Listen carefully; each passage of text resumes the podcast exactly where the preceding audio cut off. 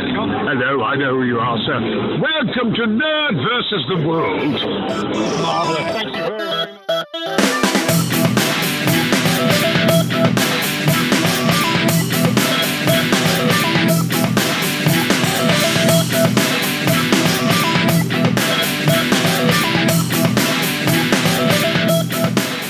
Hello and welcome back to Nerd vs. World, episode 7, Nerdfinger.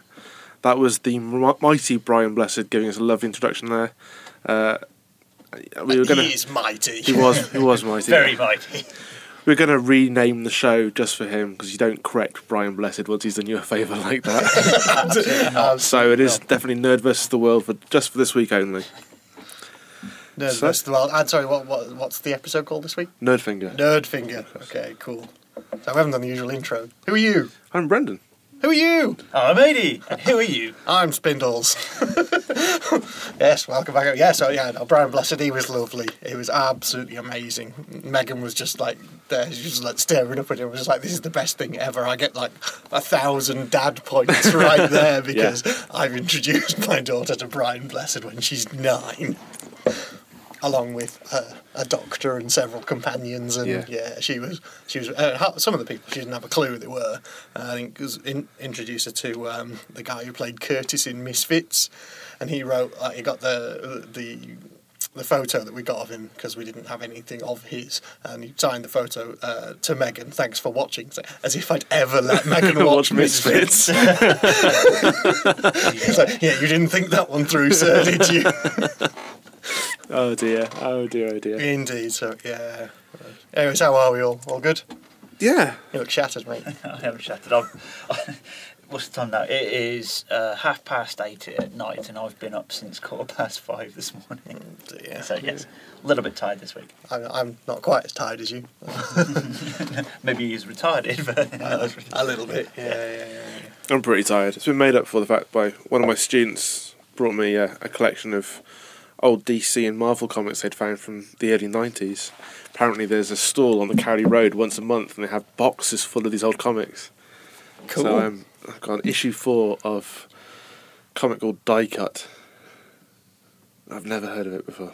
It's an old Marvel no, book. I, I've never heard of. I've never heard of Any half of of, these, no. to be honest. No, I've, I've heard of some of them. I've heard of X X-Force, X Force I've heard of. I've heard of Deathstroke. um, we've got Excalibur as well.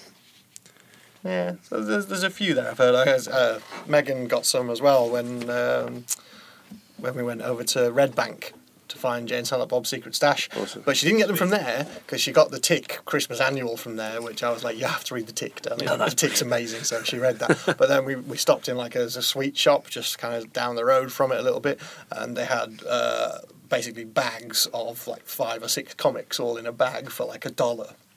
And she got them, so she's ended up with some real random titles Oh, in wow. there that I'd never never heard of before.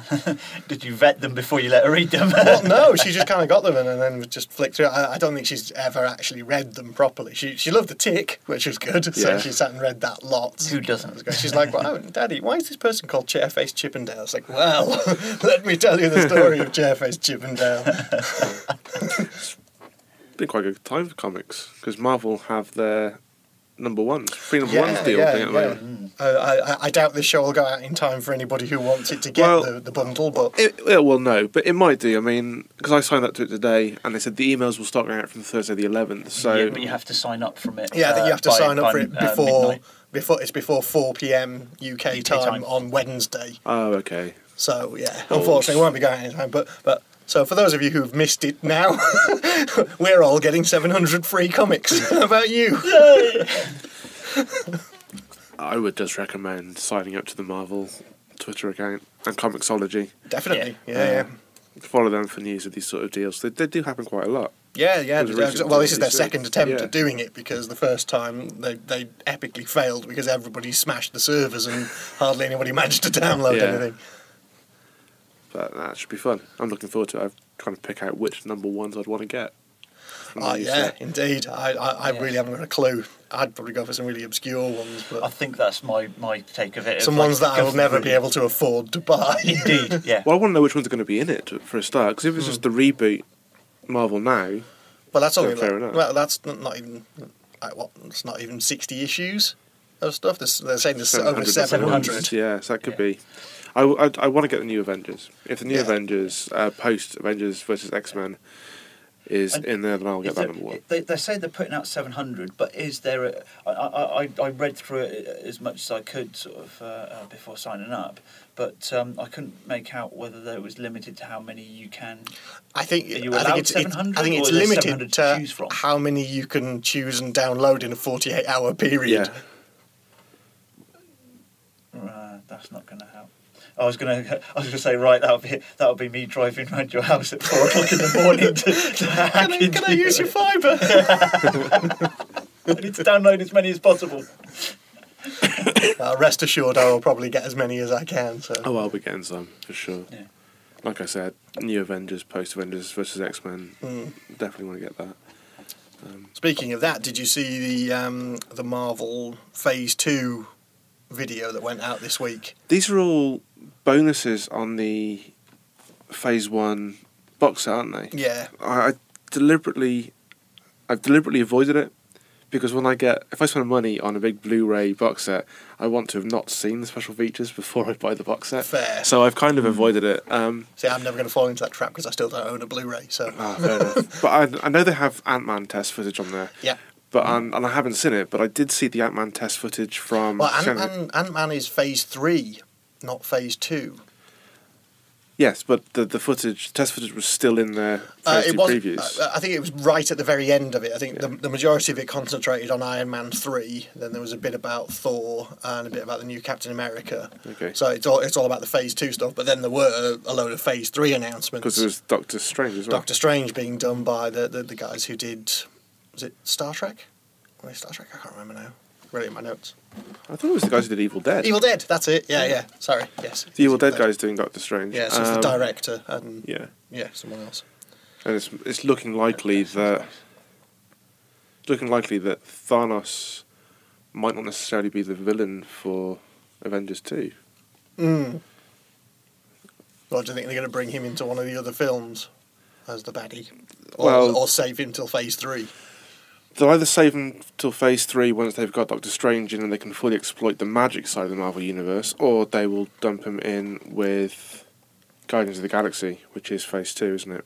Uh, yeah, Guardians of the Galaxy phase, is phase two. which every man and his dog is attached to to be in at the Yeah, moment. well, I think Zoe Saldana's Zoe just been announced. has just been announced, Yeah. a- along with a thousand other people from the last month. yeah. Um, so My dog's going to be in Guardians of the Galaxy.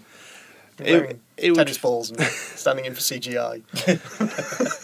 it would kind of fit that he'd be in. Uh, that Thanos appear in that film. Yeah, Um, that would work because it's a bit more kind of epic scale. yeah. I mean, there was rumours ages ago that Avengers 2 will end with the Hulk being sent off into space. And then it'll go Planet Planet Hulk. Hulk. But I think I think Joss Whedon's turned around and gone, nah. Nah. Because we Planet Hulk, and then Avengers 3 would essentially be World War Hulk. Yeah, I'm hoping it goes a different way. yeah, indeed. Um, I'm hoping that because I'm looking at the Extremis suit is in Iron Man three, isn't it? Yes. Yeah. So yeah, I'm hoping they followed that to its logical conclusion. Um, Yeah. But yeah, it's a good time for comics. Uh, well, indeed, and uh, following on from that was the um, that, that came from out of fucking nowhere was Guillermo del Toro talking about doing a Justice, Justice League, League Dark, Dark, film. yeah. I was like, what the fuck? Bring this on now! And Yeah. and making the uh, main protagonist being John Constantine. Constantine and making him a blonde Constantine, and Yeah. please, Yes. please, not American, please, please. I don't We care had- whether he's Cockney or I what, had just- a huge debate about who would make the Who perfect play it, Constantine the first time round because I mean I liked the Constantine film. The Constantine, I love it. I think it's a great Yeah. film. It, it, it's one of the two films that exists on, on my list of films that everybody should watch purely because it has Perfect Circle on the soundtrack. and the one, and probably the best devil. yeah, oh, absolutely. He's Yeah, brilliant. aside aside from possibly And then weird turns from people like um, uh, Gavin Rossdale in it, who I thought was amazing in that film. Lead singer of Bush. yeah. Yeah, he, he was brilliant. But uh, I think when we were talking about it, I, used, I was working at a cinema at the time, and we were having the discussion about who should play Constantine, and uh, Denis Leary came up a lot. Interesting. That is interesting. He certainly smokes enough. And I, I, I think he's too old now for the way that they've pitched him in Justice League Dark because it's a Yeah. much Yeah, younger that's true, Constantine. Um, so I, I don't know. I mean, I always thought Sting would be good, Yeah. but again, Again, he's too Too old now. for now, yeah. now, yeah. Uh, he'll probably be coming back. Trying Sting in his June years would have been great. oh god, yeah, yeah, that would have been. Quite, yeah. Um, I will kill you. Cumberbatch, yeah, he could be an interesting one. Yeah, Possibly. I don't know. I don't think he's rough enough to be Constantine that's true. Sean Bean, because he does everything. because he everything. dies halfway through. No. I still haven't finished Hellblazer. Well, I haven't even got up to Hellblazer 300 yet. Yeah. So No, I haven't. but I, t- t- the reason why I think this is such amazing news about Justice League Dark is this is the answer to the thing that we've been talking about for so long, which is what should DC do with Justice League, and they should fuck it off and concentrate on this because this will be epic. yeah, This will be ab- and no because nobody really knows any of the characters in it. There's, there's Constantine, which has been one movie, fair enough. Yeah. But Deadman, Dead Man, Zatanna. Zatanna, uh, Shade the Changing Man. None of them have been in the movie universe, No. so that's fucking great. Bring in Constantine, give him a nice big introduction, then send him off to it. find all the rest, Yeah. and do their Jenna stories as part of that. yeah. Sounds fact, I'm- good to me. 'Cause I'm I'm still working my way through the massive pile of Justice Just League like Dark Dark- books oh, there's more already. really. I've got Yeah. more. Uh, a remarkably slow reader when it comes to it. It's It just like it's finding the time to actually sit down and just yeah, get the story. But I'm thinking up to up to book four of it now, yeah. And I'm liking the Enchantress storyline. It yeah, and it, it starts taking on. You kind of see them progressing towards pushing Constantine into the front as that story progresses. Right. Because I think it very much started out with kind of Zatanna at the fore, Yeah. uh, and, and Enchantress involved in the storyline, and then they kind of went. Actually, no, I think Constantine's better being the kind of leader of the group, and they really push him forwards a lot, and it, it's brilliant. I'd say the only problem with the first few issues is the weird I Lucifer crossover, which I think is just one issue, and I think you can safely ignore that. Right, yeah, Because that issue too, I book got cancelled at like issue eight or something. So. Yeah. No, I, I Vampire, sorry, not I Lucifer. I Lucifer's a completely different graphic novel. But I, I I think this this is DC's way forward. They should just do like the one big Justice League Dark movie and then spin off all the other characters. Yeah. Because it, it's the other way around. You don't have to do it in the way that Marvel have done it. You do a big ensemble movie and then you do Spread it. them out. Yeah. That would be fucking genius. Yeah. Do it now, DC. just fucking get on it. I think it's becoming more and more universally accepted that they have perhaps fucked up Justice League. Uh, It, it it's almost irreparably gone. When was the last time you actually heard anything on? But the last time we heard anything, Anything. was I think we, we said it in episode one of this, where they said they'll wait and see how Superman goes, Yeah. and we're still like several Yeah. months down the line and still no Superman. And Indeed. Yeah, I'm. s- I'm. I've seen quite a lot of pushes for Iron Man three. and I guess that is the next one out. But I've seen a lot of pushes for Star Trek two as well. I haven't seen many pushes for Superman. yeah, For, No. Well, for Man of Steel, as they're calling it. yeah, you're not seeing much at all. I, I've seen one hang on kind of bit to the bottom of a of a, a webzine. Yeah. And it was like an advert down the little little bottom and click and play, and it was nothing that hasn't already been seen. It was just the same trailer that's out everywhere else. Yeah. I think the problem is, as we as we've kind of hinted at before with, with Justice League, is that they're just such big characters. Yes. Batman and Superman in the same film are just so huge that you you can't possibly get the screen time for them to make it a viable story for each of the characters. No. Let alone throwing Flash and Green Lantern and Wonder Woman and everyone into the Yeah. mix. I think if they if they went down the Justice League Dark aisle, where people don't have preconceptions of those characters, well, I mean, we do, having Yeah. read them ourselves, but the, the general populace will accept that a lot more because it's a bunch of people going, oh, who's this guy? Oh, he's pretty cool. And then, oh, who's he? What does he do? Wow, that's pretty awesome. And what's with that suit? And cool. It hasn't been over overly done and, and overly Yeah, who's the chick with the fishnets? And yeah, Yeah. I, I, I think it's a no-brainer for DC. They, they've they, and to have Guillermo del Toro on board is just Yeah, the sad, the sad thing being though that he is not doing Hellboy three. ah yes, I heard that That's today that's as the well. only the only sadness in the trade off is there's no Hellboy three, Yeah. which is a shame because after Hellboy two, I was hoping someone would tackle a reboot of the D and D movie because the principal enemy in Hellboy 2 and the effects on that, I, I just saw Drow when I watched that. Uh, yeah, but the, the D&D are still churning out movies as far as I know. They're up to like five or something. Still Jeremy Irons. And Really? I saw the first one at the cinema and I fell asleep halfway through. Yeah. Got as far as the uh, gauntlet ah, the the, the traps with, with yeah. Richard O'Brien, that bit. Yeah. And that bit was, up to that point, it had been a fairly watchable film. After that, it was just, just I just lost it. It was pants. Yeah, pretty much. Utterly, Yeah. utterly Where's uni? Yeah, indeed. Um, back on comics, something that I meant to do a while ago. I've got an issue one of a comic called The Raptor Okay. by a guy called Blair Shed, who I follow on Twitter.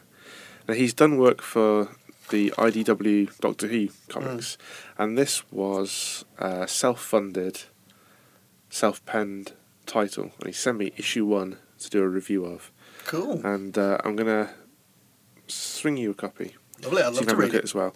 I read it and I really liked it. It's set in New York, and do you remember an episode of Castle where there was a masked vigilante? Yes, superheroes like stuff. Yeah. When I read this comic, I I had the feel of that episode with me all the way through it. Um, so yeah, it's not quite as dark as my usual comic reading. It's quite a a traditional comic, I guess, Mhm. in terms of superhero. Yeah. Um, but I'd be interested to hear your Oh, thoughts. well, on it. yeah, I'd, I'd love to read it. We should definitely get a review together for the show because I, I did promise him uh, a full review when he sent it through to me.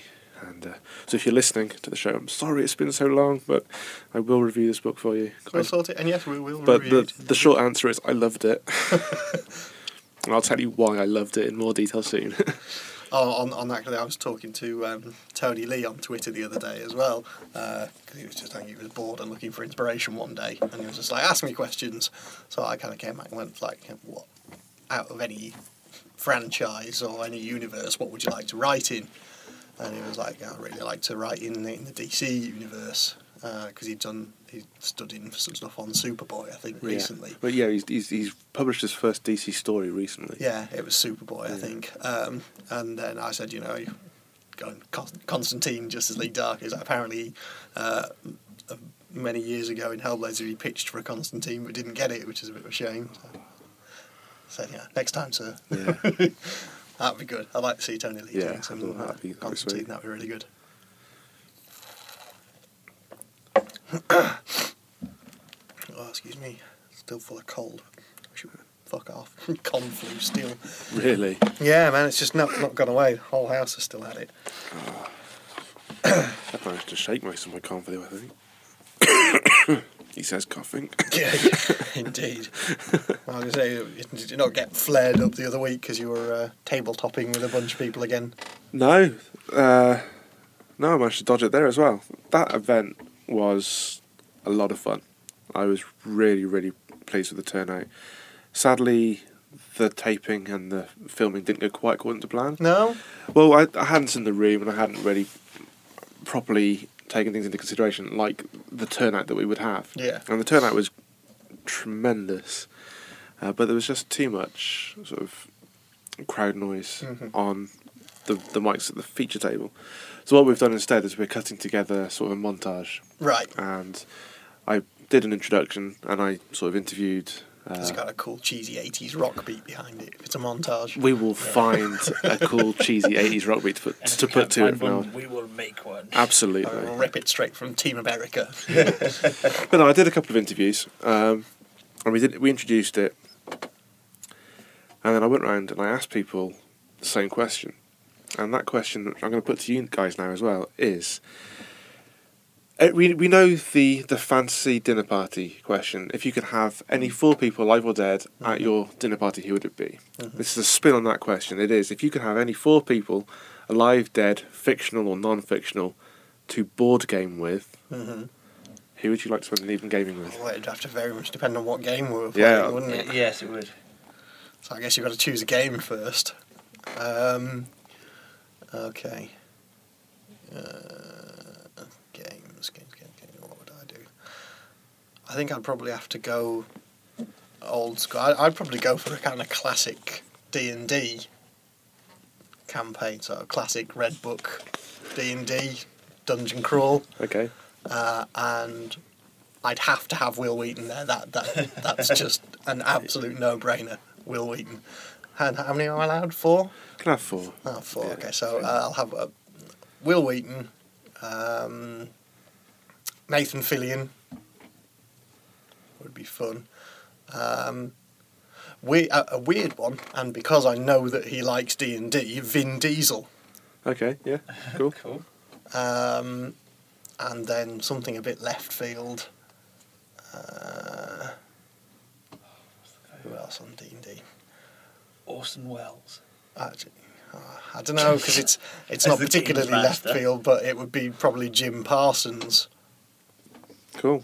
Mr. Dr. Sheldon Cooper. Yeah. Yeah, So I think that would be my my four Good call. for playing D and D. yeah. Uh, It would obviously change if it was a different game. Different but game, that, that would be yeah. my D and D Um, crew.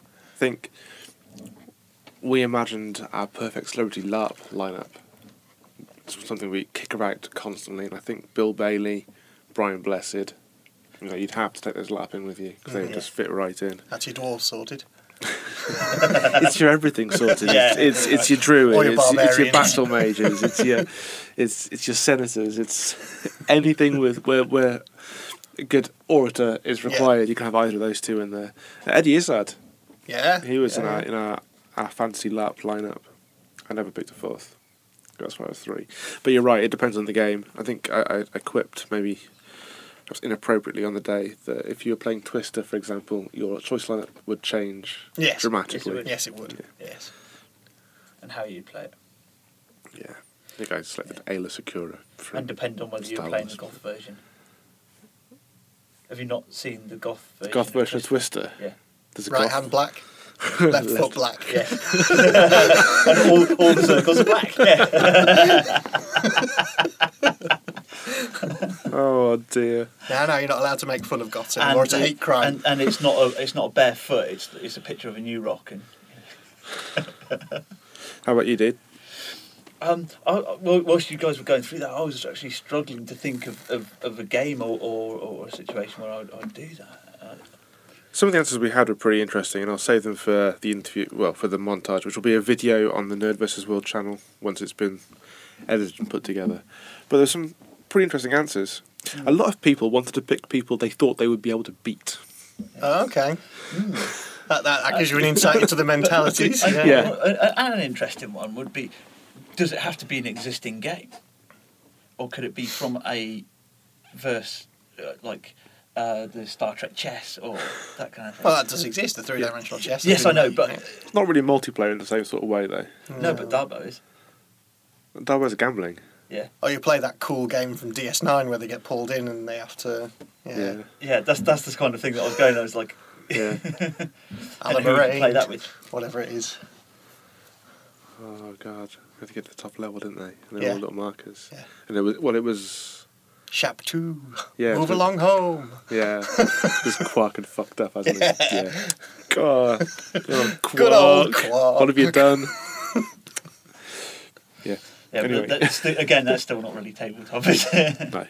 Well, Well, it's, it's kind of LARP, but yeah. It is kind of larp, yeah. but no, the the event itself was fantastic. I think I spent an hour and a half playing Munchkin Quest. That game is is good on balance. I think I prefer Munchkin, just the card game, hmm. because it's quicker. This game has too many rules, Yeah. and it can just go on and on and on. That's like the kind of extension to Killer Bunnies because, uh, well, while you lot were up there, because we couldn't make it, we had a game of Killer Bunnies at mine with my parents and Megan and everything, and that was great fun. But there's a Killer Bunnies board game that uses the cards and then expands it all. I think Killer Bunnies is complicated Yeah. enough to Yeah. go. My parents just sat there going, "You, you what?" And Bunny does, and, and two fa- face Depends down and, and have, what? yeah. Yeah, and then carrots and stuff. Yeah. And, and how do you win? It's like, what do you mean you don't win? It's all luck. Yeah, Killer Bunnies is a is a great. It's uh, great for game, because yeah. Killer Bunnies is about playing the game and having fun. It doesn't matter who wins. Wins, yes. and that's why I love Killer Bunnies because it frustrates the hell out of rules lawyers. Yeah. like, It's great, yeah. because it says in the book you can do whatever you want. You can trade. You can make stuff up as you go along. So it really frustrates some rules lawyers. I've that's sat and cool. played it with rules lawyers, and you just see them seething. going, but you can't. Like, yes, Yes, I you can. So the best thing from best thing about it for me though, from a personal point of view, was that my both my sisters turned up to the Oh, event, right, cool. and my brother-in-law, and they they were off playing. I saw I was sat at the feature table and I saw them coming in. And I thought I can't go and say hi because I'm on camera and I've got everything around me. And I saw which games they were going to. And they went they went towards KerPlunk, and then they set up KerPlunk, and then my sister I don't know what she did, but she scattered marbles all over the floor. so they left KerPlunk. they were banished from Plunk. um, and then they picked up Catan. They went straight to Settlers of Catan, and they were playing that. Um, and then when we left the event, and we went back to my, my folks because we were all staying down at Worcester for the weekend, well, because it was Easter. Um, we were playing Settlers of Catan for most of the weekend. Uh, it was just really nice just to get back to board gaming with my family. Cool, that sounds really cool. Yeah, because I, I, I really enjoyed it that you know I got to sit and play games with my family at home. That's not something I've had the chance to do for a very, very long time. So Yeah.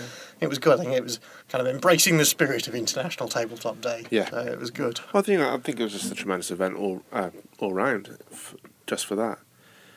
And also, my D and D game on Sunday has been on hiatus recently because there's been two LARPs and one of the guys has been on holiday. So instead, we've been meeting up for board games, Mhm. and we've played Small World, which is just a tremendous board game, and Pandemic. Yeah, cool.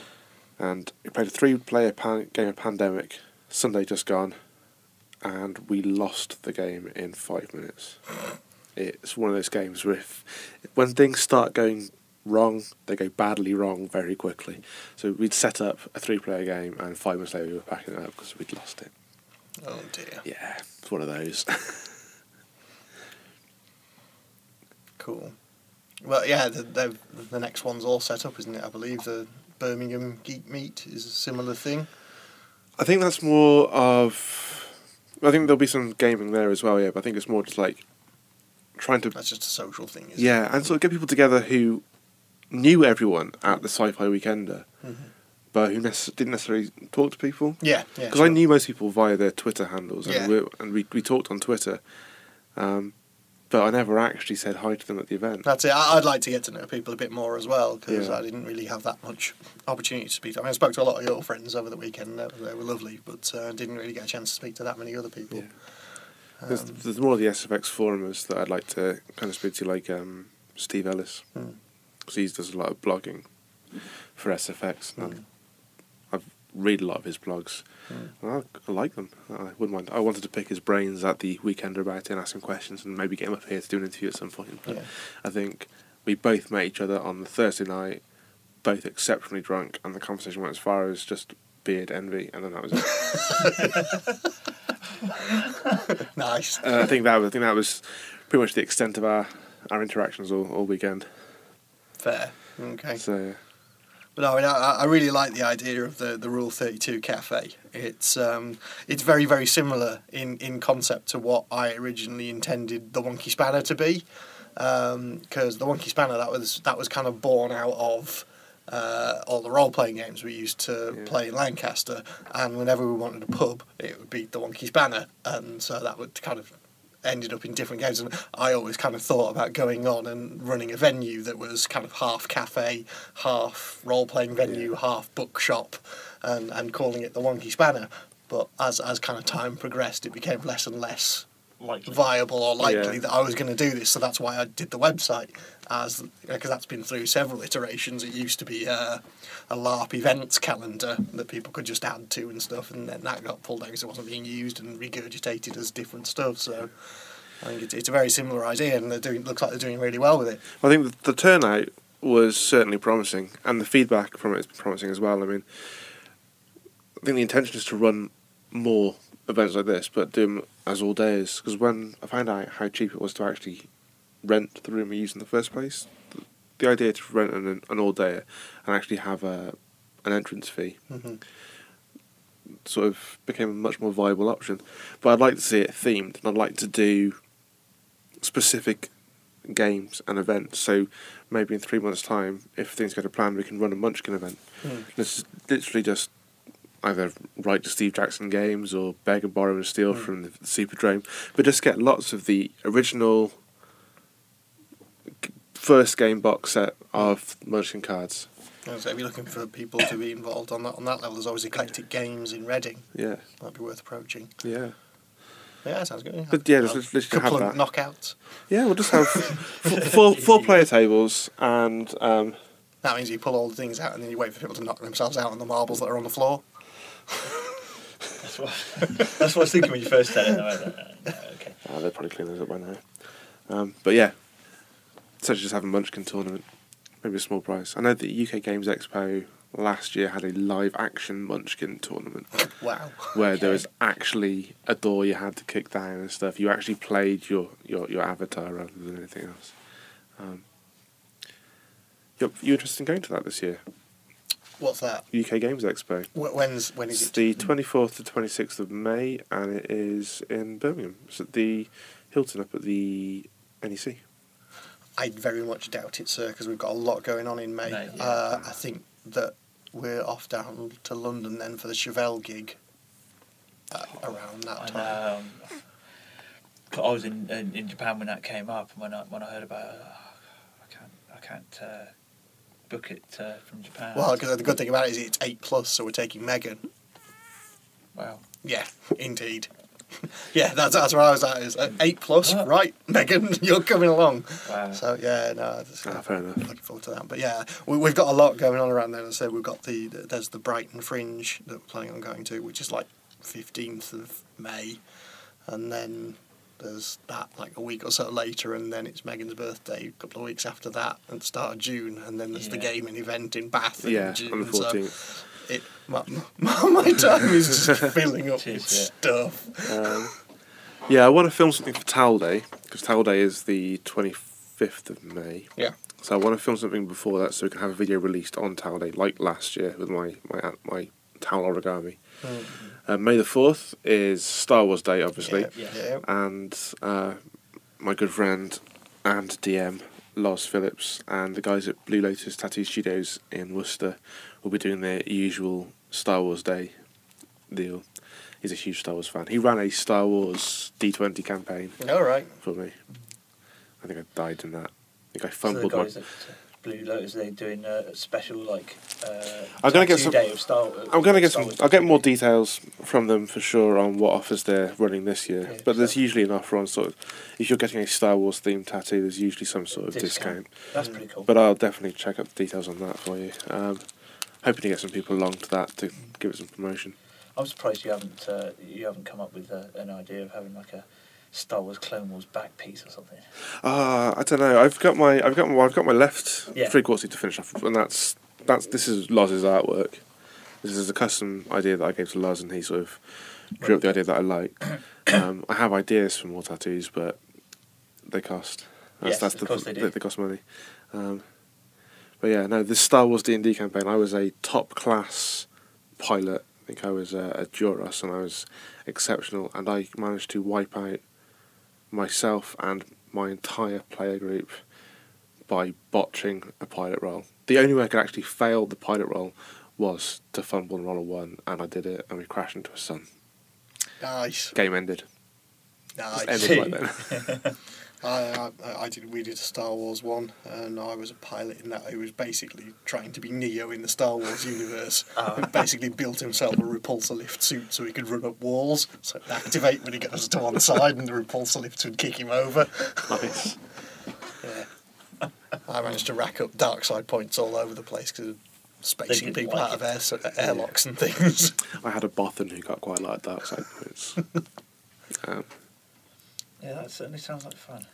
Star Wars roleplay game is tremendous It- amounts it of fun, especially when you've fun. got especially when you've got a GM who knows the Star Wars universe inside and out, Yeah. and he does. So it was always good fun. Um, so yeah, so yeah, you're right. May's a busy month. Yeah, it, it, it, it's it just yeah. The next kind of couple of months are just getting insanely busy now. There's just stuff going on almost every weekend now, so I'm I'm, Yeah. I- I'm actually having to try and be organised and put stuff in calendars Speaking of which, I found your diary at ours. Uh, That's where you left it. that's okay. It's it's it's in a it's in a continuum. your diary's in constant flux. Yes, it is. Cool. So, It is.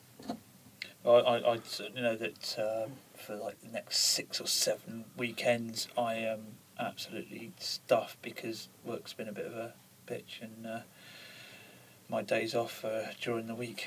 So Right. it's, it's not looking likely that I'll have a weekend off in eight weeks. So Dear that God. sucks. it's kind of sucks. Indeed. I'm going to have to have midweek beers at some point then, sir. Yeah. Midweek beers are always good. Beer's always good. Full stop. Beer is true. indeed. Yeah. And, and I, I think as as a Nerd versus World supporting our local economy, we should have a a, a special um, weekend uh, job because I know they only do it on a Saturday and Sunday. That when we're all free, is to go to the local brewery and have a tour of their ale house. Is that the White Horse Brewery? Hobgoblin mate. Ah, Hobgoblin. Oh yeah, fuck yeah. I mean, Wychwood. Wychwood. hell yeah. Wychwood Brewery. Bring it on, sir. Uh, I think that would be a be an epic adventure and perhaps maybe uh, record our tasting session. So long as I'm back on a Saturday night in time for Doctor Who. I don't mind. Indeed. Yeah, yeah. Do it on a Sunday. What have been your thoughts so far of the, the new Who? Of the, of the new Who, the first episode, Bells of St. John's, I thought was damn near perfect storytelling. I loved Yeah. that episode. I thought it was fantastic. Very, very good. Um, I wasn't quite so taken with the second one. That could have been because I had to watch it at work and my iPlayer connection kept botching out, Mm-hmm. which I find just frustrates me. But I felt that there was just a little too much tweetness about it. Mm. Yeah. Um, I liked it. I thought his big "come and get me" speech to the big bad was cool. just as moving as they all are. Yeah. The thing I is- thought that was stunning. Uh, the, the, the acting for me really held that episode together. Yeah. Mm. C- There were some weak points in the storyline, but the acting was absolutely phenomenal in that episode. and I think Jenna Louise Coleman is perfect She's as a really good. Uh, I think she's incredible, and I think she is number 11's Rose. Mm. She is to Matt Smith what Billie was to Tennant. I think. Yeah. I mean, as much as Amy Pond was good, I just don't think she was quite as good as an actor as Jenna Louise Coleman. Mm. And I don't think she, I don't think the character Amy Pond was quite as interesting Strong. as Clara is. Um, but there have been some rumours about who Clara is. Yeah, Yeah. I was yeah sent the, the I link mean- today of the the, Yeah. the uh, I- conspiracy theories online. I read that. I read that link, and I was just like, "Whoa, has she solved it?" I'm not sure she has. I think there's quite a lot of coincidence in there. I think there is a There lot is of coincidence.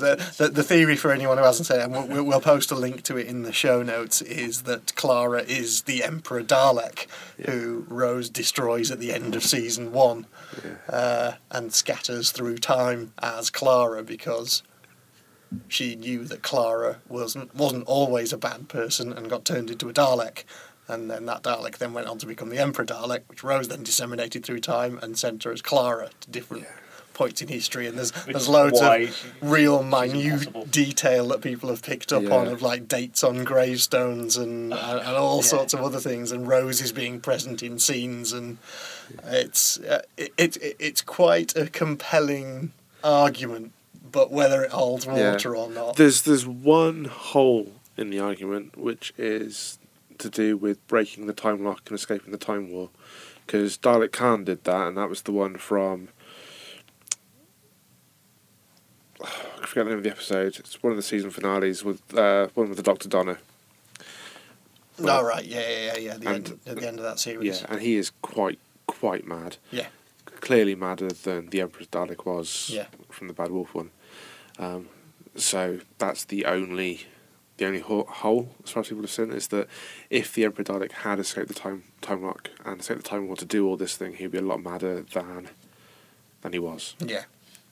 which is explainable away, I suppose, through narrative. But Well, yeah, that's a, that's the thing. Yeah, you could always argue for and against certain things. In the end, it'll just come down to the showrunners going, "Well, this is fact." yeah. regardless of what you think in your amazing, amazingly well prepared argument. We write it, so fuck you. Yeah, But and they'll probably read it and go, "We're going to do it this Yeah, way, just, just to disprove you, because Yeah. we're bastards." It was a tremendously well researched and put together argument. it was. Um, it's well worth a read. Yeah, it, it's an interesting conspiracy theory. We'll see. But as for the series, so far I'm I'm, I'm liking the series. I- I'm, I'm, I'm liking it. Yeah. I, I'm really looking forward to uh, to some of the episodes that are coming up with like the return of the Ice Warriors Yeah. and, Yeah. and a few other things. I want to see what they do with the with the Great Intelligence because Yeah. that that that arc has been built up well now. Indeed. Um, and I kind of wish they would stop going on about the fiftieth a little bit. Yeah, Yeah. th- I'm, I'm beginning to feel like I've seen that episode before I've actually seen that episode. Yeah, you know what I, I don't want to see everything about it. You know, Yeah. I like conjecturing about it and, and occasional little snippets. But today they went as far as, as Actually, showing webcam live from the set, Yeah, set Why? footage from Trafalgar Square. which I think is going just a little too far. Yeah, I mean this is this is the 50th anniversary of Doctor Who. You do not need to build anticipation to quite No, that there's sort of level. already enough There's- anticipation out there. Yeah. I think 5.5 million people tuned in to watch the second episode of the series. Yeah. Um, you don't need to get many no, more people no, in. you really don't. Um, You know, I, th- there's been some interesting news, which is you know the, the David Tennant Rose coming back. Oh god, yeah, that that's, That's, great. and that's a nice bit of news for us to know. And sadly, Eccleston has said that he isn't, Well, yes, indeed, he isn't. but and- I think he's always said that. I think he has well. always said yeah. I think I, don't, I think he's said from the point he finished that he wouldn't go back and do it again. Yeah. Um, I forget her name, but the the woman who played the Brigadier's daughter, Yes, yeah, I know who you mean. she's, She's, coming she's back coming back it as well. Yeah, Um, No, we're going to get a uh, return of um, the Doctor's daughter. don't know. I don't. Uh, there's been nothing said about that. No, there hasn't. Yeah. That's what I'm saying. Uh, you know, are we going to see that? Possibly. Because But, that I was- mean- that- I think that's a story slightly untold. Yeah, it'd be nice if they're just making all this shit up and then they just do something completely Completely fucking different. That different. would be quite funny. It would be like the biggest coup of all time, Yeah. and it'd be Just genius. And we'd all just sit there and go, "Oh, well played." Yeah, Yeah. Steven Moffat trolls the internet. Yeah, indeed. Well, he does all the time. I mean, let's face it. The season finale of season two of Sherlock was a giant trolling, yeah, especially when he said the clue is in there. Actually, I think the clue is in there. Um, I, I watched that finale so many times trying to try and spot it, and I think uh, just before Sherlock drops and jumps, there's the crowd scene on the floor. Mm, I think if you look closely, someone's reaching into the inside pocket, right. and there's a bag of fake blood which uh, has been procured from the hospital. Well, it was all it was all online that um, Alan Davies was saying that Jonathan Creek had solved it in a previous episode. Where somebody had thrown themselves out of a window at a party and then nobody had actually seen them fall, and by the time they got there, I remember that episode of Jonathan Creek. Creek, yeah. So he's like, oh, know how that's done. It's done, big on Moffat. But uh, apparently they're, they're both filming at the same time in Cardiff. So Yeah. Doctor Who and Sherlock both filming in Cardiff out of the same studio at the same time with Yeah. Steven Moffat there. Yeah, because they've just finished their read throughs for episode one of season three, haven't Yeah. they? So yeah, yeah, and so and then they're currently filming for the fiftieth yeah. for Doctor Who. So Doctor Who and Sherlock are filming at the same time in the same place. I think all that needs to happen now is the Supernatural boys turn up, and there is a Super Who Lock fandom who will be going absolutely mental. I love these fandoms; they're awesome. yeah, Some of the crossover stories, just Quite bizarre, absolutely brilliant. because I, I read one uh, which was a Sherlock and Doctor Who crossover fairly recently, and it's just like he, he's kind of uh, brings Sherlock into the TARDIS for the first time, and he's like, "I know what you're going to say. It's bigger." He's like, "Yeah, I'm going to say it's bigger on the inside." And he's like, "And obviously you're Gallifreyan because of your two hearts, and uh, you can see by your shoes that see this." It's just brilliant, and Sherlock just totally does the Doctor. It's great.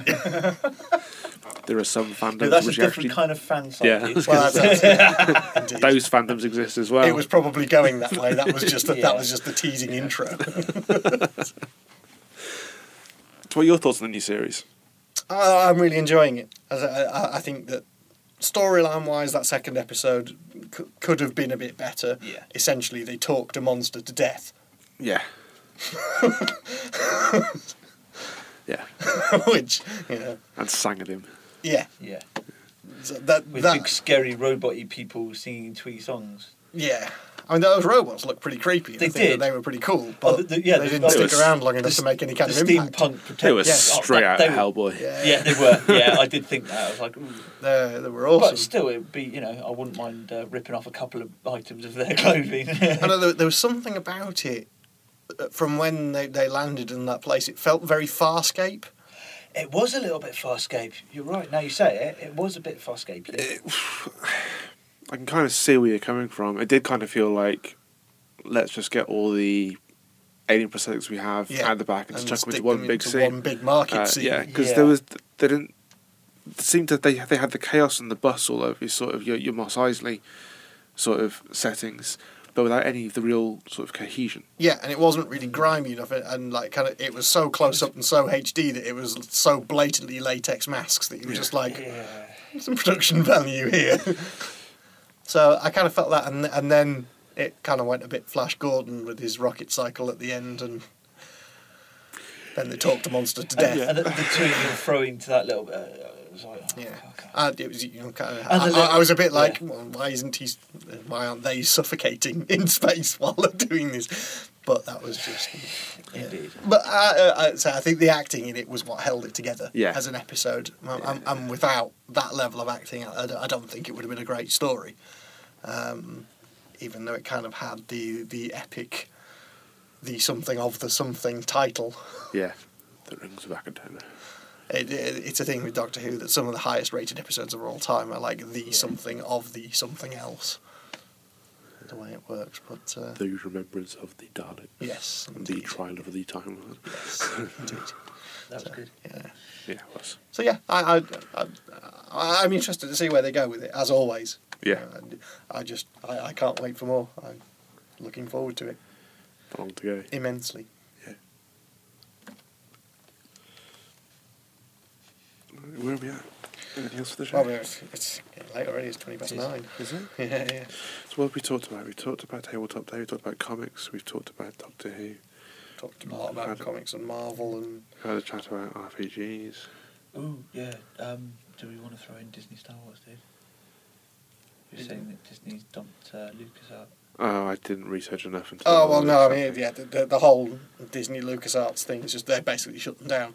Disney's taken over everything Lucasfilm, and they've shut down the games division, which is Yeah. LucasArts, which is a shame. But And they're gonna they're gonna they're gonna license uh, Star Wars properties rather than in-house development. yeah, so yeah, it, it it's kind of an inevitable move. that Yeah. They've shut it down, really. But you know, Yeah. Hmm. who knows? Okay, well, I, I, I guess we're kind of hitting about the point for the musical break then. Absolutely. musical interlude. So, uh, yeah, I I guess this week we've got uh, a band called Bitter Ruin, who we- we had on our previous Shows. podcast uh, as, as the eclectic podcast. They they let us use one of their tracks on there, and uh, not only have they said that they'll let us use a track on this one, but they're they're coming on the show after the track. So um, yeah. I guess sit back, have a listen to some yeah, yeah. special guest appearance from Bitter Ruin. So have a listen. This is Child in a Sea Cave by Bitter Ruin, and we'll be right back afterwards with the band. Crazy banter and mental health. Grey matter against myself. Constantly unwanted skin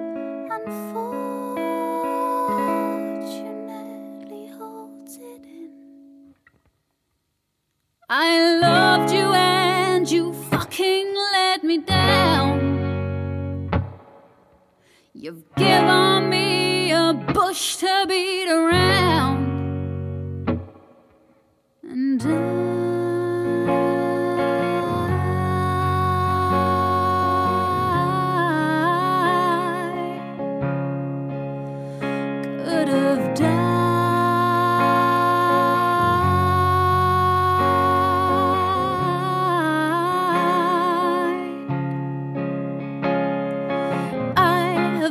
been a battleship. I've just been carrying cargo. And so maybe that's why I feel so sunken. Cause you should have saved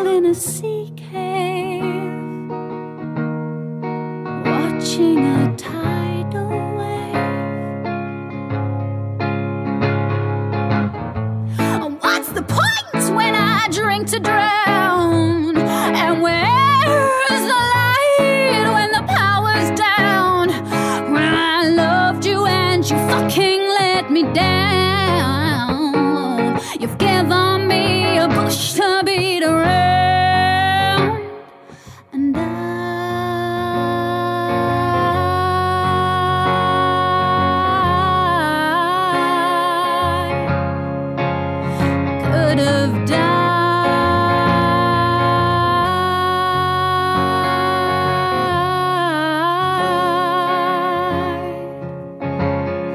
You stood and watched them make me walk the plank, knowing I was tied to a cannonball, and so maybe that's why I'm going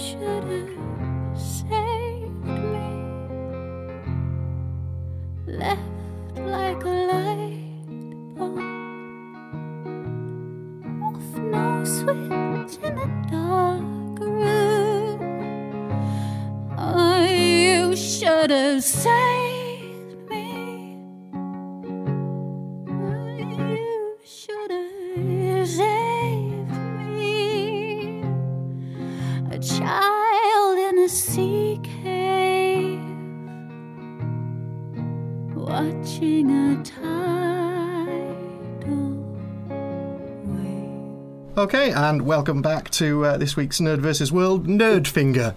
Uh, that was the uh, the marvelous Bitter Ruin you were listening to there with uh, Child in a Sea Cave, and we are joined from Bitter Ruin HQ down in Brighton via the wonders of modern technology uh, by the band themselves, Georgia and Ben. Hello, Hello. how are you doing? We're doing wonderful, thank you. Excellent. Yeah, yeah busy day, so we're uh, resting now, relaxing. It's the evening. Absolutely, and well, you should. That's, I see you managed to get your voices back now. I take it. Just Yes. about. Yeah. Yeah, you, you've you've had a, a bit of a week. Uh, Yeah, it's been a bit insane uh, over the last couple of weeks. We're uh, we're we're still kind of floating from the whole scenario. Um, the whole Kickstarter. Still buzzing from it. So yeah, crazy. Yeah, it was absolutely amazing because I, I- we was I was sat watching it during the day while I was at work because uh, kind of me and my wife were like, oh, who's gonna who's gonna pledge? Is it gonna be you? Is it gonna be me? I don't don't know. And then I was kind of looking at it at zero, and then looked at. Next time I looked at it, it was like uh, 50 quid or something had gone up really quickly. And then I saw her name going, ah, right, so she's backed it then, so I won't bother. and then I just sat and watched the number just shoot up before lunch. It was it was ridiculous. I don't think of all the uh, you know the scenarios that we thought might might happen. That was the only thing we never predicted. So yeah, Yeah, well, I mean, we were totally us- prepared to like have to get a loan out and put some of our own money in, and you know, it was just like so not how we thought it was going to go. We were terrified before we launched it because, you know, asking for it was twenty twenty thousand pounds um, that we asked for, and we we deliberated on that figure for so long before we launched the project. We were so scared that we it, we thought it, you know we thought it was going to be a thirty day long kind of plugging campaign, and it, we just thought it was going to be horrible, but it was amazing. Yeah, absolutely. I mean, it's uh, 12 hours and it was funded. You must have just you sat there just going, oh my God, how? How's this? Yeah, it was just a really nice feeling because it we'd pr- we'd sort of built ourselves up to be really stressed out for a month, and it was like within twelve hours it was over. Great, and we could relax a little bit, you know. Um, so that Well, was really actually, nice. At the same time, we couldn't relax because we hadn't made any plans for Yeah. what to do when we, you know, reached our goal, and all of a sudden we had ten minutes. We suddenly realised it was going to do it. and We had ten minutes to make some kind of thank you video and to, you know, to think, how, you know, how are we going to show our gratitude to all these people for, for doing it so quickly. and we just Um, couldn't. we couldn't, so it was that- just yeah. insane. It was amazing. Yeah, and then of course you have the realization that now you've actually got to do all of those rewards that people have pledged for. Yeah, I mean, I think fine. I think that was something that you know. It's funny because a lot of people have said to me, "Oh my God, Georgia, you've got your work cut out for you. You know, you've got ten paintings to paint." And actually, it's really fun to just. I mean, I would be doing that anyway, but so it's really fun to be paint painting for a purpose and and you know with a kind of real reason and a and a good reason for it. And a know. theme to the paintings Yeah, as well. so it doesn't feel like we've got a lot of work to do. We probably have. We're probably totally underestimating it, but Yeah. yeah. It's all right. We'll do it in bite-sized chunks. cool, cool. So I'm just going to have to stop just for one second. I'm just getting notifications popping up on my screen, and they're going to end up on the podcast. So we're just I'm just going to quickly try and turn my notifications off Okay. because then I'm not getting lots of sprinks and doinks while I'm talking to you. Uh, We won't either. now, how on earth do I get to that? Brendan, any clue? No idea. No. okay, this is going to be fun. They could be like sound effects. Yeah, indeed. Yeah, it's just uh, random people coming along. Well, we, we could all, uh, always pretend that that's another uh, person adding to your Kickstarter account. Yeah, yeah. That that That's the noise is. of somebody It's- pledging. it's the new total. Ah, forget it. We're just going to have to deal with it. It's I'll only going to be the occasional be fine. boink and Yeah. sprink. Yeah, we'll edit it. Yeah.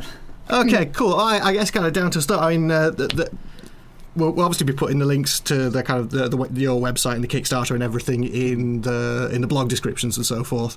And there's obviously a lot of information on there about kind of how you guys met and and how you you all started off. But I guess kind of what I wanted to ask was kind of whether you could give us any insight into, into how you came up with what what the ethos was going to be of you as a band. Kind of what what was it that shaped you or kind of gave you the ideas to go out and do what you've done. Yeah. I mean, I think. I, I mean, are you talking specifically about the music, or when you say ethos, are you talking about the whole kind of DIY? Well, everything. I mean, I was going to come a, a bit more later on onto the kind of uh, the, the DIY way that you, that you've the, the approach that you've taken. So, I, I guess to start with, just kind of where the idea for the music and, and the band came from. Well, I mean, it really, it really did happen by accident, and I think that sounds quite weird now because we're such calculated, perfectionist people that it, it seems weird that we would let something happen by accident. But when it came to the music, I think we we had really opposing musical tastes, and we still do. Um, I. Um, I, I mean, Ben hadn't heard of any of the musicians that I listened to, and vice versa. And it still today is pretty much the same thing. Um, so I But just we- guess we came together under you know the the circumstance that we wanted to f- start a rock band and, and covered Queen Adreena, so it's like completely different to what we've actually ended up doing. And um, I don't know, we just we just kind of followed wherever wherever our music took us. We started Yeah. playing just playing each other's songs, and then I would go, oh, I don't quite like that bit, so I'm gonna like throw in a something that Georgia didn't like, and but then. She liked it after time, Yeah. and uh, vice it's it's weird. I think you know, in a nutshell, it's kind of like what we imagine in our heads is a is a big sort of full on rock show with an orchestra and then some really really broken down classical bits and some really weird kind of Kate Bushy chord progressions. And I suppose the the bottom line is we we were in a position where we had to do all of that on an acoustic guitar and with two vocals. So Yeah. really, it's not that it's not that weird when you look at it like that. But I think it's If you could see it in our heads, Yeah. It's- perfect sense. Yeah. Um, so it, yeah, it's basically just that. Out, out, out of interest, was it was it pretty like drugs? The Queen Adreena track. No. No, it was uh, Soda Dreamer. Ah, right, yeah, Yeah. Um, but no, I don't know. Out, if you know, interestingly enough, now we're coming to expand, you know, our sound, especially on on record. We find it very difficult because we've spent so long arranging the songs to sound so full with an acoustic guitar and the vocals. Suddenly we, we go, hang on a sec, there's no space to put that instrument in or this instrument. So we really Where, having where does to- the forty-piece orchestra fit? so we have to, you know, we really have to strip it, strip it back and think about it. But that's that's a challenge, and it's uh, Yeah. you know, pushes us, doesn't it? Mm. And we like being pushed. No, I, I, I, I, can see. you certainly don't do things by halves. Um, uh, so yeah, you say about musical influences. So uh, Ben, I gather you, you were kind of very much into Metallica and that sort of thing, and Yeah, yeah, I was Metallica and Slayer, and you know, I used to play in a thrash band before I moved to Brighton, and it was yeah, just lots of that kind of stuff. Yeah. Um, but then at the same time, I used to busk and I used to play like Dylan songs and stuff. So I just I just like good music and That makes you sound so cool. It wasn't. It was Van Morrison. well, and, Wasn't and Dylan. a whole plethora it's like of Van Morrison and Jason Mraz. okay. Yeah. You think what you want. Yeah. yeah, because I see a lot, a lot of the kind of likes on, on George's page. You see stuff like Regina Spektor and things, which again, that's very much stuff that I've, I've gotten into over the last few years because Yeah. I, I have a fairly eclectic range of music. I mean, myself and, and Ada used to DJ a couple of nights in Oxford, uh, and we started out just kind of doing the rock nights, and then we started up a different night which was called Pandora's Box, which was a night that people could just come along and sit down and, and listen to all the kind of random music that we'd found that we really liked, but that would Yeah. never ever fit into a, i- i- like a DJ set. Yeah, yeah.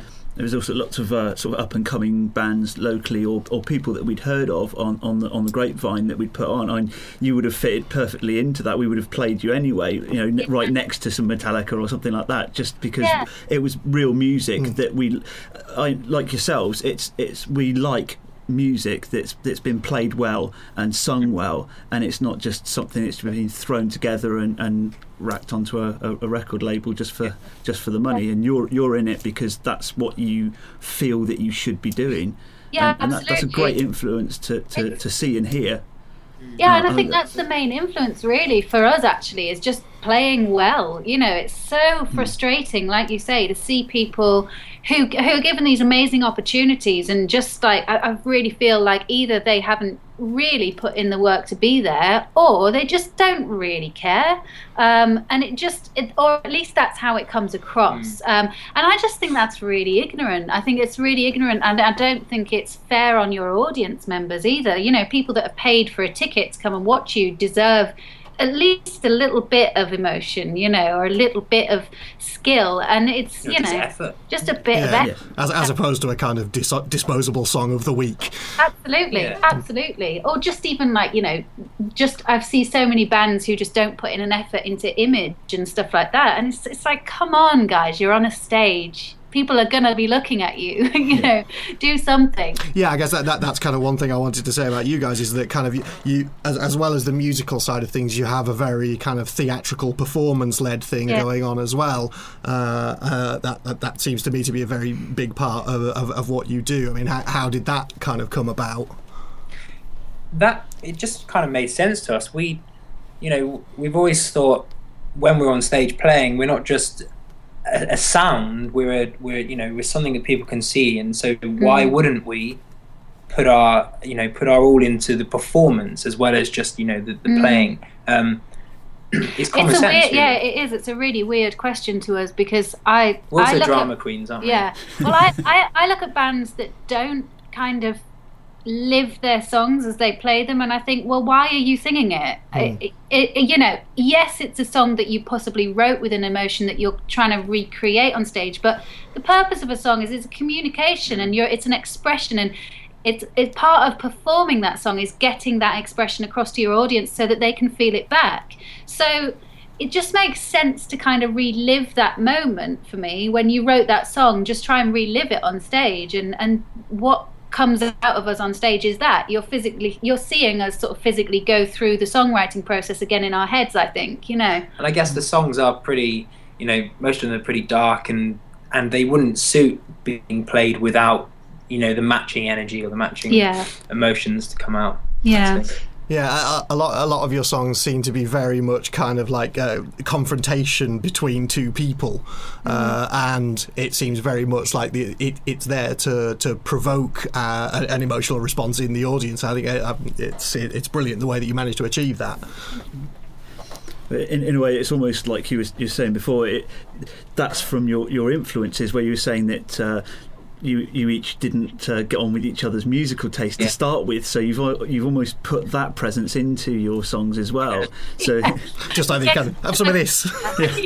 and it, it, it does. It, um, I've seen some of your um, re- live recordings from, from the studios you did a, a couple of years back as, as well, and, and you can see you're putting the emotion into it as you're reading it off the piece of paper in front of you, Georgia. It, it, it's it's nice to see that, and it, it that's that's something I, I was so happy that uh, Simon introduced me to you, to you guys when he first came to see you uh, some years back now.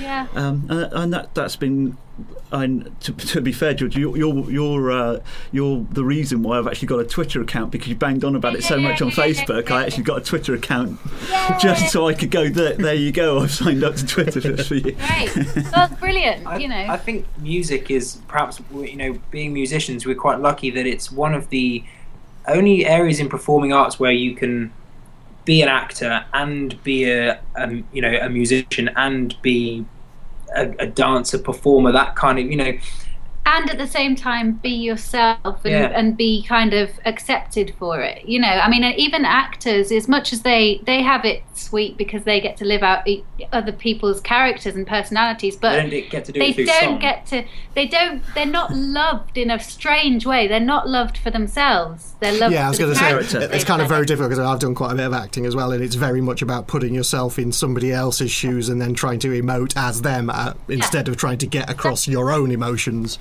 Exactly. So in a weird way, it's it's nice to even though there is an element of act of what we do is, is a bit of acting on stage. We're acting as ourselves. Mm. So it's it's genuine, you know, and it's authentic in that way. And I don't see it as acting. Like I say, I see it as reliving. We we bring up those emotions like an actor would, but they're our own emotions. So we're connecting with ourselves essentially. So it's, I don't know. It's a weird one, but it's it's. I like to think of it as slightly more enjoyable than than just just acting someone else's song, for example. I don't know. Yeah, yeah. so, uh, at, at what stage did you guys kind of go that you know this is it? This is this is what I want to be doing. This is where I want it all to go. Like when I was two. Cool. yeah, I don't know. Like it, forever. Like I didn't I didn't know that I was going to meet Ben, obviously, and we didn't know what Bitter Ruin was going to be. But there was never any other way for me ever. It was always going to be music. Um, even before I could play an instrument, I was writing songs. So. Uh, I d- that is just forever for me. Yeah, Yeah. pretty much the same As I say, I mean, at, at- at what point did it kind of become your your day job? Uh, I know Amanda Palmer likes going on about the uh, fuck Plan B, so it's uh, Yeah. At I what? think I don't know. The band has been well ever since the band started. I think we've looked at it as our our career. Um, I mean, before that, I don't think we neither of us did anything that we felt as passionate about to to No. make it a day job. But no, I've always know, thought of everything else I've ever done as a bridge or as a, as a vehicle to, to be able to do music. So I did for for a while have a proper job, and you know I've done a bit of um, singing teaching and a lot of tuition and stuff like that. And really, it's it's never been a passion ever. It's never been something that I can see myself doing for a long period of time. It's just facilitating the band. Sure, sure. I mean, do you still do much of the vocal tuition stuff now, or is that all? Not really. Well, I don't really have time to be Yeah, honest. yeah. re- it's really hard to fit everything in and you know li- we're literally working every minute of every day um, and it's i do have a couple of people that still come to me for a bit of vocal tuition but i try and make, just keep it really flexible because you know they appreciate that we might be on tour for a bit and then you know come back and yeah.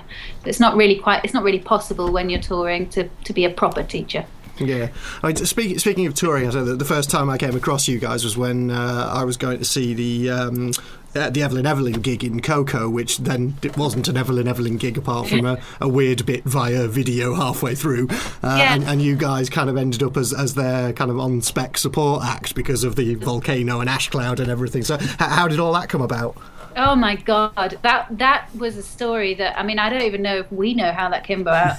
Other, other Well, than the fact it's as close to divine intervention as I could ever get, to be honest. You know, an, an actor Give me a got- sign, a volcano Yeah, goes yeah. off. Um, it's no. T- to be fair, like you know, everything that Ben and I do, it always comes. It always has this really nice way of of coming across as luck.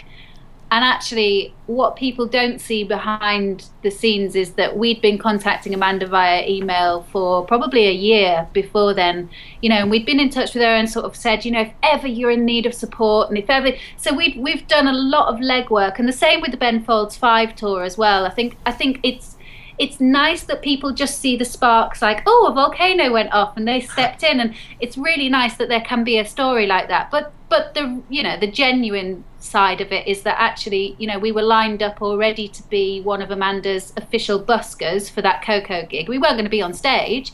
Um, and so there was already a, a contact there. So it, it was hard work basically. but it was it was it was through Twitter that the the idea of us doing Mm. the whole tour came about just because we saw the accident. You know, well, the, not the accident. we saw the the, accident. The incident. terrible accident. Oh, God. You we saw the we saw you know We saw It- the drama unfold, didn't we? unfold, and we were on Twitter as we always are. And I just tweeted Amanda, literally like I was probably I was so fast. I was I was so eager. I was so fast. I was probably like the first person to reply to her. I was like, "Do you need support? Quickly! Do you need support?" And she was just like, "Yeah, okay." so it was amazing. It was really amazing because we were so eager for that kind of opportunity, and we were always on the lookout for that kind of stuff happening. Mm. and it was only Not- couple- not it was only like two days before, wasn't it? Yeah, yeah. You know, two days later we were in Glasgow, I think. Yeah. Well, yeah, and next, did, did you go over to Dublin as well? Yeah, Glasgow we did and Glasgow, Dublin. Dublin. and then we did four or five London dates. Five. Um, and Paris. then we went to Paris as well. And we would have stayed on the whole tour, um, but obviously they met up with Skip and Jason, whoever they are. The rest of the and, uh, band caught up, damn them. yeah. Um, so yeah, so we had to uh, that second our. volcano didn't erupt Yeah. quite hoped it to. But no, no, no, it was great. It was really cool. yeah. Cool. So yeah, I mean, fr- from from a lot of that, you, you seem to get uh, a hell of a lot of attention through uh, through people on Twitter. I mean, you've had, you've had uh, like people like Stephen Fry and, uh, and and and Mitch Benn and people who seem to have really kind of taken to you and, and are really helping out and promoting. Are, are you find, is that really helping? Yeah. It does, yeah. The, the Stephen Fry, the first Stephen Fry tweet we received, um, I think Trust got twenty thousand views overnight. Wow. It was really weird. It was another one of those. It was another like the same kind of Kickstarter feeling where I just clicked, I just refreshed it, and I was. It was just like, no, no, no, no, no. This has to be a mistake. There can't have been that many views overnight. It was really amazing.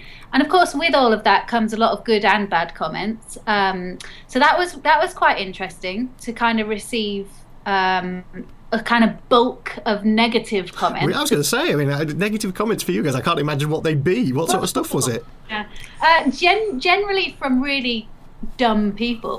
That's all I can say. Um, no, no, no. They do exist in this world, unfortunately. Just, it was just like uh, just troll comments, you know, like people commenting on things that they clearly. we've, we've started to realise that you know, well, it's it's it's bound to happen. You get hundred likes and you get one dislike. And Oh, Yeah. absolutely. case of getting twenty thousand likes, you're going to get two thousand Yeah. dislikes. Is my Yeah. maths right? Or Yeah. two hundred? You know, yeah. Whereas, It's, it's in a way it kind of pleases us now because we we literally do look at it like that. We have a method where we go, oh, it's okay if we've got one troll, that means another hundred people have seen our music, and gen- in a weird way, it kind of always works out roughly like that. So it's um I think it took Georgia a long time to get used to it as well. She used to take it really personally, didn't yeah, you? I did, And yeah, yeah, I just did, you know, say, well, ignore it. Most of it was about her anyway, so yeah. Well, I was like, it's fine. You know, they're kind is. of they're kind of telling the truth. No, a lot of it is it's it's female bitchiness though, isn't Oh. it? You know, it's um a lot of it is aimed at me. So it's And a lot of it was me actually doing it. Down there, it's signing up for Trying to bring Hotmail it down- accounts. down to earth a bit. yeah. Keep my feet on the ground. Yeah, I suppose it's one of those things that kind of when when, when you put yourself out there and, and lots of people start to consume what you do, then obviously you- you're never going to meet everyone's tastes, and that's something that you kind of have to come to terms with fairly quickly. Otherwise, you just can't really go on. Well, and that's totally the wrong thing to do as well. Is to is to try and meet everyone's tastes because then you just end up bland and That- That's it. I think it's a it's a compliment when people have such dramatic views. You know, whether it's a good view or a bad view. You know, it's a compliment that you're doing something that conjures up emotion. Mm. Um, I'd rather that than, you know, no Everyone just saying, comments "Oh, at all. Yeah, no yeah. comments. But yeah, we like to ruffle feathers. Well, He does. I do. Fair play. So yeah, uh, I, I guess to kind of come down to what we were talking about earlier, which is the, the kind of DIY approach. I think it. it wh- when, when did you start kind of taking that approach? Because I, I know it was it was fairly shortly after the um, the KOKO gig that you were doing your album launch thing in the Spice of Life, Yeah, yeah. which I went to, and uh, uh, and then you've kind of done a, a load more kind of events where, you kind of, for example, you invited fans into your house. Yeah. Uh, so I mean, again, where, where did the ideas come from to do those kind of things? Um, I I don't know. I think we're still we're still like relatively young in terms of well age. Um, that sounds really I stupid. don't know where this is Uh, we're still still relatively young, and so I think as musicians, like it, it, it's always kind of been DIY really for us. I mean, we've only been a band for five years, which isn't a long. And, and when you consider that within our first three years we were touring with Amanda Palmer, it, it all kind of makes sense that we didn't go a different direction. Um, and I think a lot of it actually is is by by force. We you know we have to do these things otherwise we won't we won't progress and the bottom line is we are so determined to get our music out there that a lot of us a lot of people see us as sort of doing kind of really amazing things and, and pushing new directions and stuff but all we're doing is is trying to think right how, what can we do next Yeah. how can we get other people to see our music and i just think it's it comes from being driven really and Yeah, and a lot, I mean, so much of it has been trial and error. You know, we we've made mistakes and we've learnt from those mistakes, and mm-hmm. and you know we're we are very driven, and we we try and like Georgia says, you know, if we want to do something, we don't try and find someone to do it for us. We say, well, we can do this. You know, Yeah. we can build ourselves a website, we can get ourselves Yeah. promotion, distribution, we can do everything. We don't Yeah. need. You know, we don't need someone else to do it for us. Um, Yeah. It'd be nice if someone did it for us.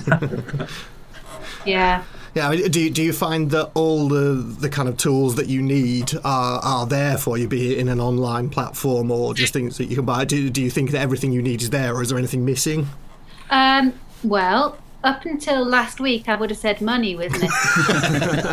so it's nice to um, to have found a way to actually to create that online. Um, I think Kickstarter's massive, but um, in terms of things missing, I think TV is really hard to get into, and unfortunately, a lot of a lot of people still rely on um, airplay and radio play to to really find their music and there are only certain types of people, maybe even just like 5% or 10%, something silly like that, who actually actively search out music. Um, and I think a lot of people are still spoon fed um, what they hear.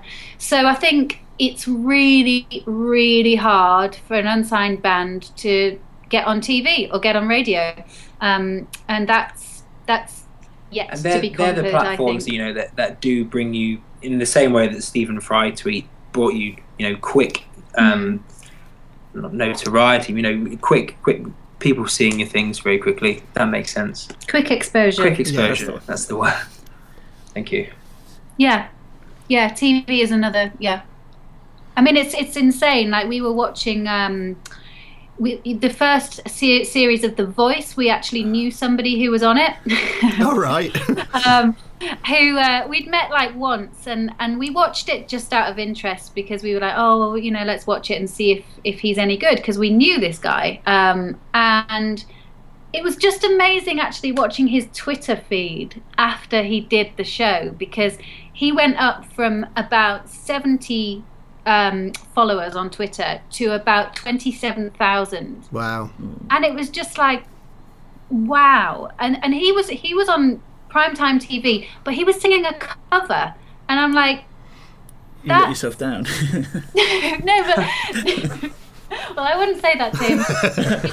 Um it was more just like shock at wow this isn't something new that people are seeing. This is just something people are seeing on tv they're connecting with a new artist who actually you know i won't mention his name but wasn't really doing anything massively new.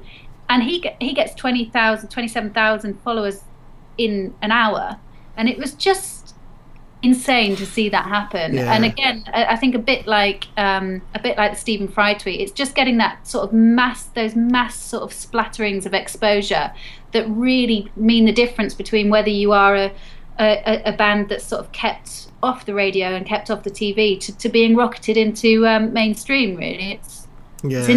I mean, I, I, I guess kind of. I, have, I, I don't watch The Voice or X Factor or anything like that, but. don't- uh, don't do we? uh, uh, uh, as far as I'm led to believe, it's kind of slightly less irksome than the others in that they kind of don't look at the person and just judge them on the actual talent of their voices. But even so, no, then. it's, it's just as bad Yeah, well, yeah, okay. Uh, I'll, I'll, continue to avoid that as well. Then, uh, I, I, I kind of completely agree with what you were saying about the maybe five or ten percent of people go out and just search out their own content. I mean, that's certainly something that I do. I think most of it in, in this room, basically, we, we have an idea of what we want to consume, and we'll go out and find it, and then we'll use Yeah. uh, services like Last FM that I use because if I'm, I'm listening to an artist and it, it's got my Last FM plugin in, it'll bring up five artists that it recommends that may be slightly similar according to other people who've listened to it, and that's the way that I kind of find new stuff and, and Yeah. interact with it all. Um, but I, I, I, I would hope that that's the way things are going more.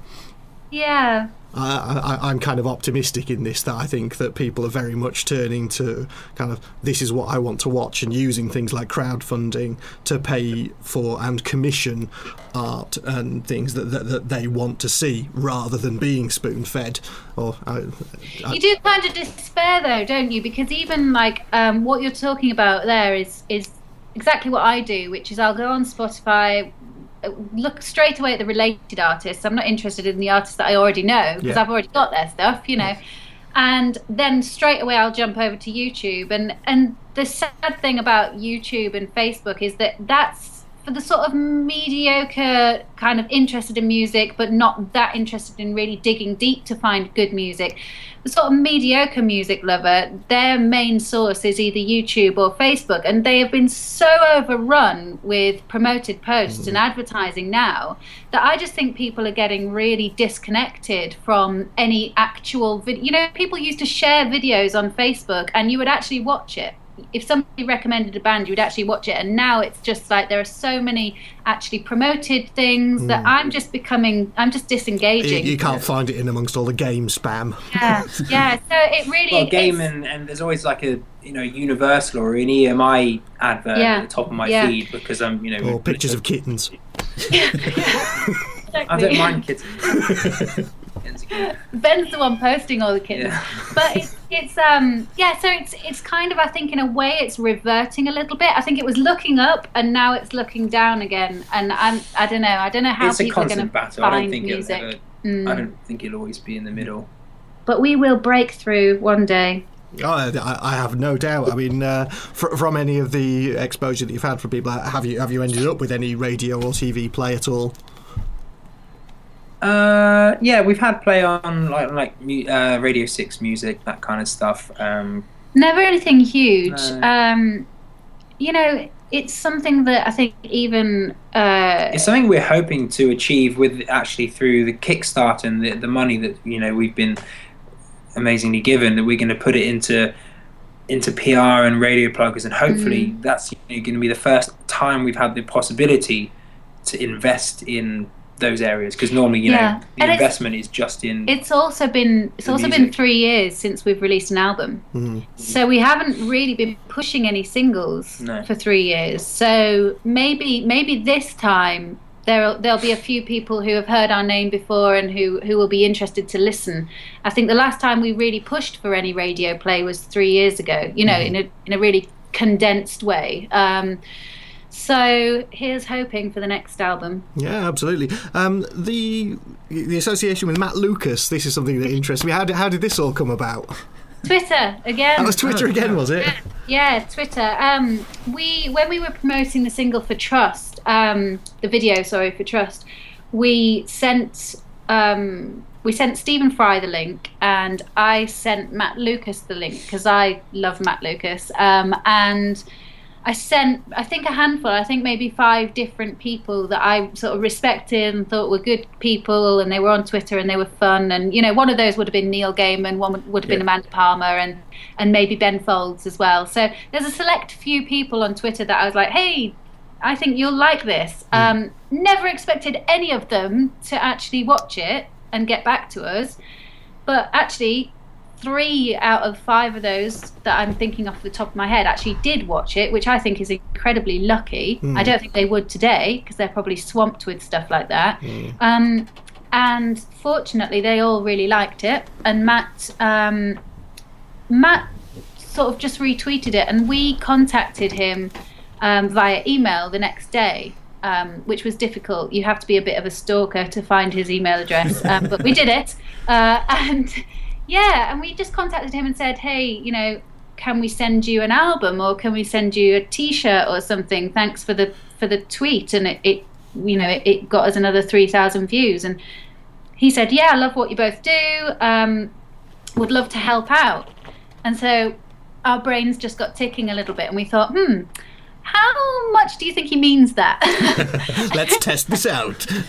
and it was like okay well you know we do have some some thoughts actually and we do have some ideas and, and really it was as simple as asking and it was as simple as going well look if you if you really are interested in helping us out then then do you reckon you could help us do this or or you know get in touch with this person or you know we're really I- struggling here. I think actually, as much as it was as simple as asking, I think Matt just happens to be one of the most generous people for for helping. You know, he he's not only is he such a muso as well he is you know he loves music, but you know he's he's constantly telling us about um, new comedians that he's trying to Mm. nurture and stuff. He's just you know he just wants to give back what He he's loves helping what he's people, found, yeah. um, and I think that totally comes across in everything he does anyway. Um, yeah and yeah, we you know we couldn't ever be more thankful for what he's Yeah. know, for what he's given us. we're recently. really really lucky we're really lucky that he ever saw our video basically um, and yeah That's really cool. Yeah, because he's coming down for a couple of the gigs from your Kickstarter as well, isn't he?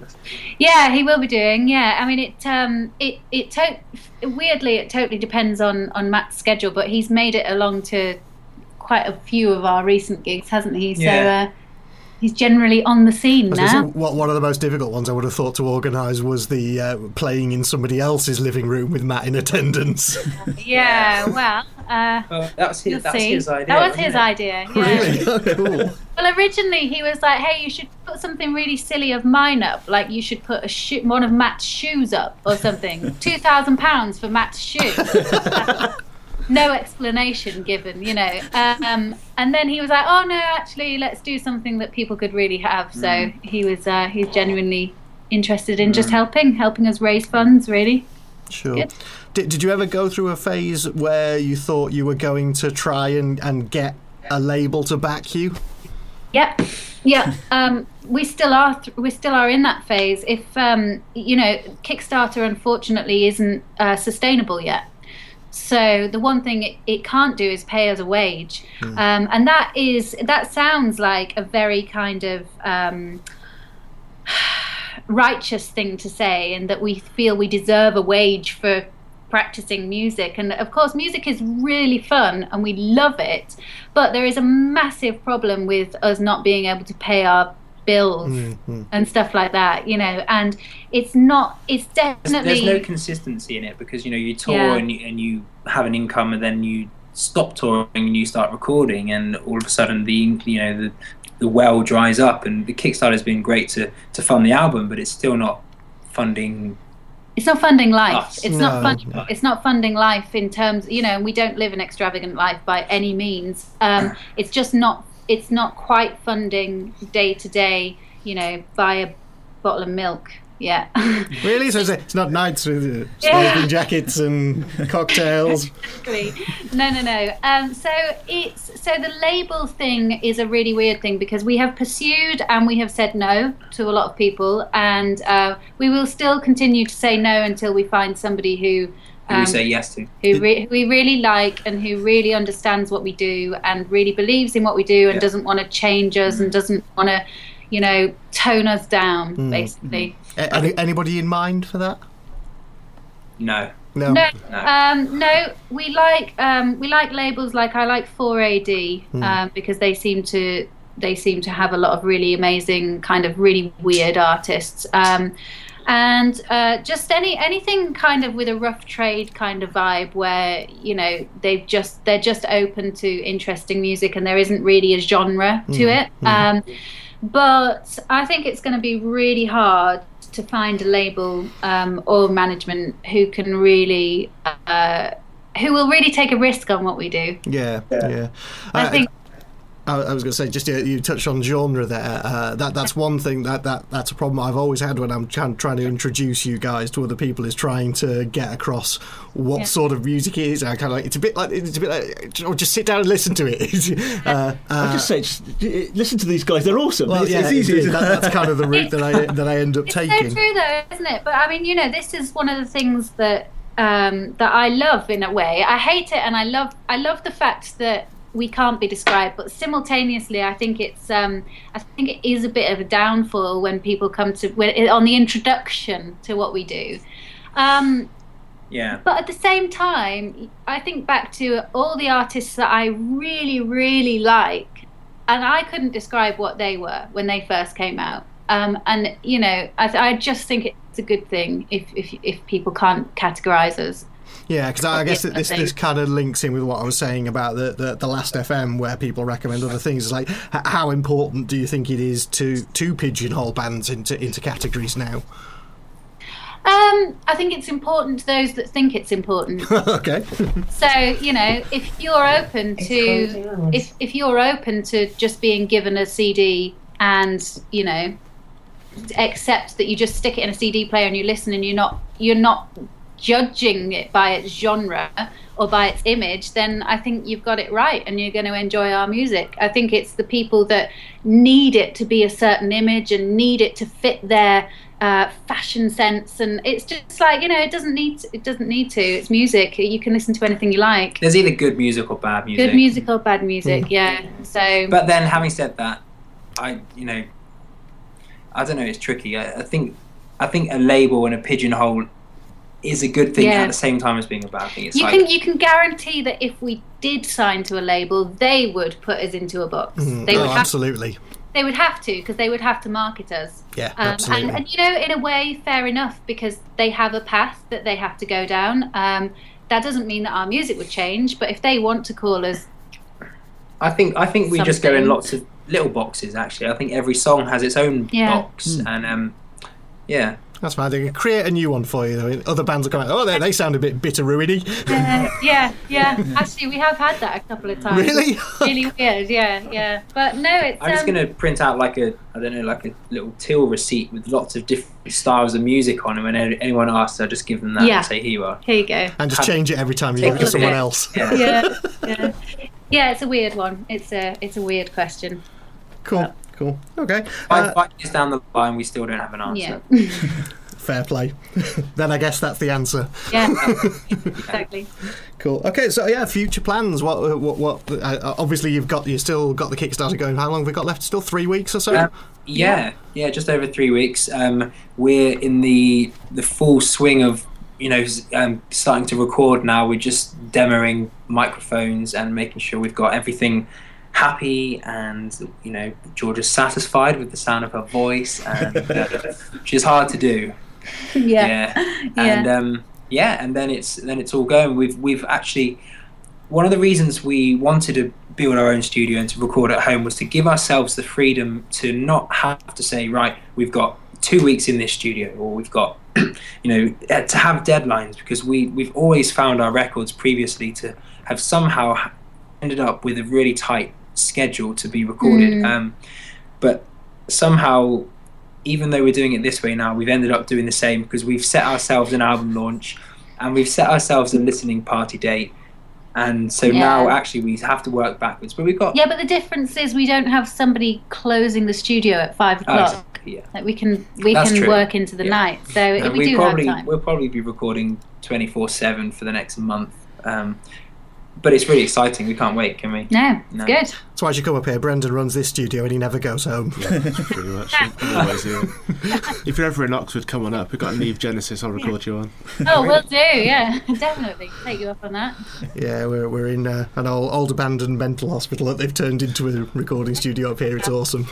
Sounds great. Where's, where's up here? Oxford. Oxford. Good. Okay. Okay. Yeah, so if you're ever around Oxford, come swing by the studio and say hi. Yeah, we'll do definitely. Cool. Uh, okay, so I, I, I guess that kind of brings us to well, just one, one, one last thing is like uh, we, we talk a lot of about films and TV and stuff on here. Do you guys ever stop and just chill out and watch films, TV? Yeah, uh, we don't we don't have a TV. Um, I, I thought I, th- I thought there was something in the back of my brain that thought you didn't have a TV. Which is really bad considering Matt Lucas is like always on our case to watch his programs. We watch it on Um, iPlayer. I was gonna say that's what iPlayer's for. yeah, exactly. Um, films, yeah, we're we're we're big, you know, big film buffs. But I think um, we no, don't. we're not. We're not big film. We're not big film buffs. No, we we like we like some trash We actually, like we don't we? we? like watching films, yeah, as as everyone likes. yeah, watching. yeah. The, But the reason the reason I ask is because we're, we're we're compiling a list of the kind of hundred films that everybody wants to see, and we've been asking everybody who comes on the show to contribute five films Okay. off the top of their head. This is how we had to do it, and we had That- no no no kind of lead to it. We just five films that you think everybody should watch. Well, a, pers- a personal favourite of mine, but only probably only because I'm a musician. I really like The Pianist. I think that's a really lovely film. Mm. Can we do five between us? You could do five between you. Yeah, that's fine. Pianist. That'll be The on my list. Pianist is a film that is is quite mainstream, but it's funnily enough, not a lot of people have seen it, and I love it, and it's really worth Well, it's a great way for people to be introduced to, like, you know, Chopin. and not to be confused with Piano, because that's not a good film. The pianos. That's a Very Hunter different. one. Yeah, Yeah. it's very Yeah. different. Um, there's a there's a film I love called I think it's The Descent or Descent. Oh, Oh. Descent. Yeah, yeah, about the under under the ground, the cave, and Women go caving. yeah, Yeah, yeah. Descent. Goes loose. They all die. Isn't that the guy who did Dog Soldiers? yeah. Is it? Yeah. Yes. That's I like that. ben likes um, rock climbing, so Yeah. that's right up your street, That's isn't it? that's. That's Uh, 127 hours. Then is that another one? Uh, y- it wouldn't be on my list, but You yeah. yeah, prefer like book, yeah, I you? prefer the book. Yeah. Um, Um, hmm. Okay, that's two. That's two. That's two. Okay. Um, it hasn't been released yet, but we're making a behind the scenes documentary, Yeah. and that would definitely be, Yeah. you know, that's one everyone. That's definitely one that everybody has to watch. Yeah. Uh, I'm going to throw Eraserhead in there because my Ooh. dad made me watch it when I was like 12. Very and it cool. Stayed with me for life. we, Um, we wonder why she writes such sadistic songs. I was gonna say, weirdly, I think I, I ended up watching that in the most obscure place. I ended up watching that in a tent at Glastonbury Festival in like oh no! 1993. It was mental. That film. No, it was not good. Um, and okay. one more. One more. One more. Lion Bam- King. Bambi. Bambi. Bam- I knew Bambi. it was going to be a Disney. Bambi. There we go. You know, it's got it's got joy, it's got sadness, it's got It's got walking in the forest. It's got yeah. There we go. cool. Okay, that's that's great. Excellent choices. we shall add those to the list. You can see why we don't have a genre now, can't you? Absolutely. yeah.